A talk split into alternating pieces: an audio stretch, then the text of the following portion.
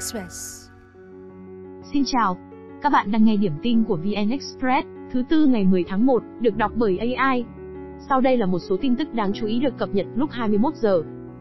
Đại diện vụ thị trường trong nước Bộ Công Thương vừa cho biết cơ quan này đang xem xét thu hồi giấy phép kinh doanh xăng dầu của Hải Hà Petro và Thiên Minh Đức do lạm dụng quỹ bình ổn, nợ thuế. Hai vi phạm trên dựa theo kết luận thanh tra chính phủ vừa qua. Hai đơn vị này cũng khai nợ thuế bảo vệ môi trường hàng nghìn tỷ đồng, theo báo cáo gần nhất của Hải Hà Petro, số dư quỹ bình ổn tháng 11 năm 2023 là hơn 612 tỷ đồng và công ty Thiên Minh Đức hơn 466 tỷ đồng. Trước khi thu hồi giấy phép kinh doanh xuất khẩu, nhập khẩu xăng dầu của hai doanh nghiệp trên, Bộ đã gửi công văn yêu cầu Bộ Tài chính phối hợp thực hiện. Bộ Công Thương cũng yêu cầu Bộ Tài chính kiểm tra, giám sát thương nhân đầu mối về trích lập, sử dụng quỹ. Từ tháng 6 năm 2022, Bộ đã trao đổi phương án đôn đốc nộp số dư quỹ bình ổn giá. Trước đó, tháng 8 năm 2023, Bộ Công Thương đã thu hồi giấy phép của Xuyên Việt Oil với vi phạm tương tự. World Bank vừa dự báo GDP thế giới năm nay có thể tăng 2,4%, đánh dấu năm thứ ba liên tiếp toàn cầu tăng trưởng chậm lại. Cụ thể, đây là kết quả kém nhất kể từ cuộc khủng hoảng tài chính 2009, nếu loại trừ suy giảm do đại dịch vào năm 2020. Trong đó, Mỹ cũng được dự báo tăng trưởng 1,6% năm nay, sau khi đạt 2,5% hồi 2023. Nền kinh tế lớn nhất thế giới chậm lại do chính sách tiền tệ thắt chặt vẫn còn gây tác động, trong khi tiết kiệm của hộ gia đình giảm. Song, khu vực đồng euro ảm đạm hơn, với tăng trưởng năm nay được dự báo 0,7% hay tăng trưởng của Trung Quốc cũng có thể giảm tốc còn 4,5% vào năm nay. Theo giới phân tích, nền kinh tế lớn thứ hai thế giới đối diện với chi tiêu tiêu dùng yếu và bất động sản tiếp tục bất ổn. Ngoài ra, các vấn đề dài hạn như dân số già đi và nợ nần tăng làm hạn chế đầu tư. Trước tình hình này, ông Indomitio, kinh tế trưởng World Bank đánh giá, tăng trưởng toàn cầu trong ngắn hạn yếu sẽ khiến nhiều nước đang phát triển, đặc biệt là những nước nghèo nhất mắc kẹt trong bẫy nợ. Đến cuối 2024, dự kiến người dân ở khoảng 25% các nước đang phát triển và 40% quốc gia thu nhập thấp sẽ nghèo hơn năm 2019, tức trước đại dịch. Nhìn chung, World Bank cho rằng kỳ vọng năm 2030 chấm dứt tình trạng nghèo đói cùng cực hầu như ngoài tầm với, khi hoạt động kinh tế bị cản trở bởi các xung đột địa chính trị. Lực lượng đặc nhiệm Ukraine ngày 9 tháng 1 đăng lên Telegram video pháo phun lửa của Nga bị tập kích khi ẩn nấp trong khu rừng ở mặt trận phía nam. Đòn đánh đã tạo ra nhiều vụ nổ nhỏ và kết thúc bằng một vụ nổ lớn, cùng một cột khói hình nấm bay lên bầu trời. Bộ Quốc phòng Nga chưa bình luận về thông tin. Hệ thống TOS-1 được phát triển từ thời Liên Xô với định danh là pháo phun lửa, khi có khả năng gây sát thương trong khu vực rộng đến 40.000 m2, tương đương diện tích của 6 sân bóng gộp lại. Tuy nhiên, nhược điểm của vũ khí này là có tầm bắn thấp, khoảng 6 đến 10 km. Trong khi hai mát của Ukraine có thể bắn trúng mục tiêu, ở khoảng cách tới 300 km. Sau đây là những thông tin được cập nhật lúc 17 giờ. Trả lời báo chí ngày 9 tháng 1, trưởng phòng thanh tra, pháp chế, ban tôn giáo chính phủ cho biết, Đại Đức Thích Trúc Thái Minh, trụ trì chùa Ba Vàng tại Quảng Ninh tổ chức trưng bày xá lợi tóc Đức Phật, không tuân thủ quy định. Từ năm 2021, chùa Ba Vàng thường niên tổ chức lễ kính mừng Phật Hoàng Trần Nhân Tông đản sinh.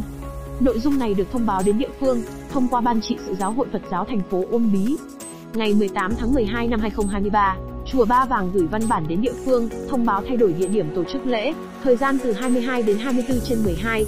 Thông báo này bổ sung nội dung cung rước xá lợi Phật, nhưng không nêu rõ là xá lợi gì. Đối chiếu với các quy định của pháp luật về tín ngưỡng, tôn giáo thì chùa Ba Vàng không phải là chủ thể đứng ra thông báo danh mục hoạt động tôn giáo bổ sung. Thời gian thông báo chỉ 6 ngày trước khi tổ chức, trong khi luật tín ngưỡng tôn giáo quy định phải thông báo trước 20 ngày. Chùa Ba Vàng cũng không tuân thủ thời gian tổ chức lễ như đã báo với địa phương mà kéo dài thêm 3 ngày. Ủy ban Nhân dân tỉnh Quảng Ninh ngày 2 tháng 1 cho hay, Chùa Ba Vàng tổ chức rước, trưng bày cho Phật tử chiêm bái xá lợi tóc Đức Phật, là vi phạm quy định về triển lãm. Theo đại diện Ban Tôn giáo Chính phủ, để có đầy đủ cơ sở pháp lý kết luận Chùa Ba Vàng có vi phạm quy định về triển lãm và các quy định liên quan hay không, tỉnh Quảng Ninh cần tiếp tục xem xét, làm rõ vi phạm của chùa.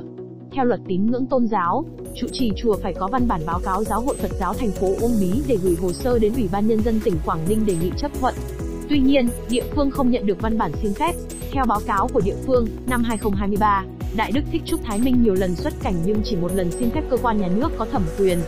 Các chuyến xuất cảnh còn lại của ông Minh dù có hoạt động tôn giáo, ở nước ngoài như tham dự đại lễ Phật đản tại Nhật Bản, giảng pháp cho Phật tử xa xứ tại Hàn Quốc, hành hương về miền đất Phật tại Ấn Độ, đều không báo cáo.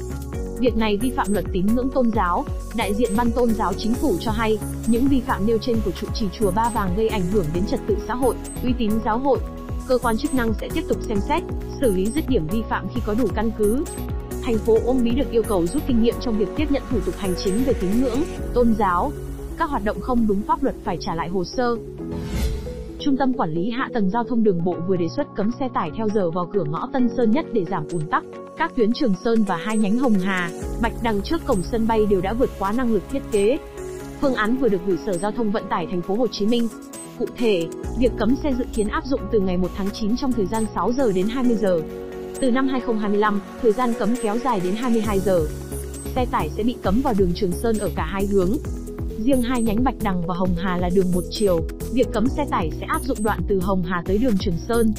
Hiện, khu vực trên có một số kho hàng lớn phục vụ sân bay. Trung tâm Quản lý Hạ tầng Giao thông Đường bộ cho biết các phương tiện có thể ra vào kho số 1, số 49 Trường Sơn, từ 20 giờ hoặc 22 giờ đến 6 giờ hôm sau. Đồng thời, cần sớm mở rộng đường Thăng Long và Hậu Giang để quy hoạch thành các tuyến chuyên phục vụ vận tải hàng hóa cho sân bay. Tân Sơn Nhất là một trong những khu vực có tình hình giao thông căng thẳng nhất thành phố Hồ Chí Minh nhiều năm qua do lưu lượng xe qua lại mỗi ngày rất lớn.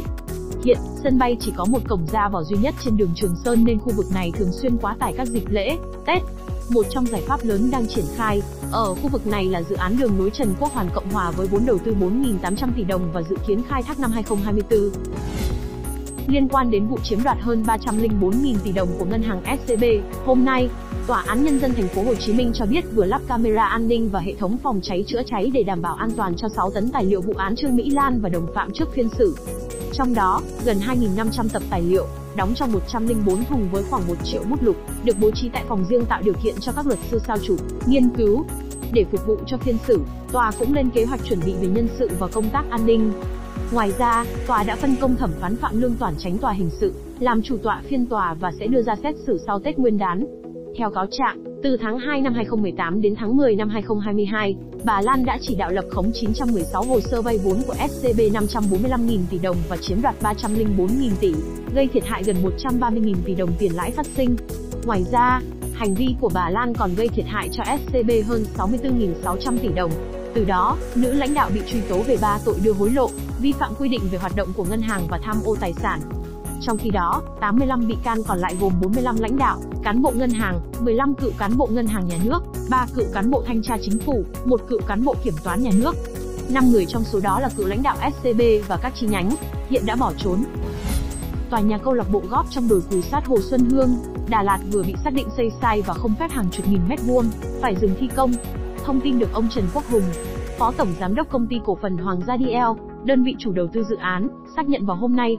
Trước đó một ngày, công nhân tháo dỡ lán trại, di chuyển thiết bị máy móc ra khỏi công trường. Việc dừng xây dựng diễn ra sau khi chính quyền thành phố Đà Lạt kiểm tra dự án hồi tháng 4 năm 2023, phát hiện một số vi phạm. Cụ thể, chủ đầu tư đã xây thêm 4 tầng hầm nổi khi chưa có phép cùng 3.000 m2 vượt quy định tại cụm công trình nhà vòm. Phó Tổng Giám đốc Công ty Cổ phần Hoàng gia DL cho biết việc dừng thi công để doanh nghiệp hoàn thiện giấy phép theo đúng quy định.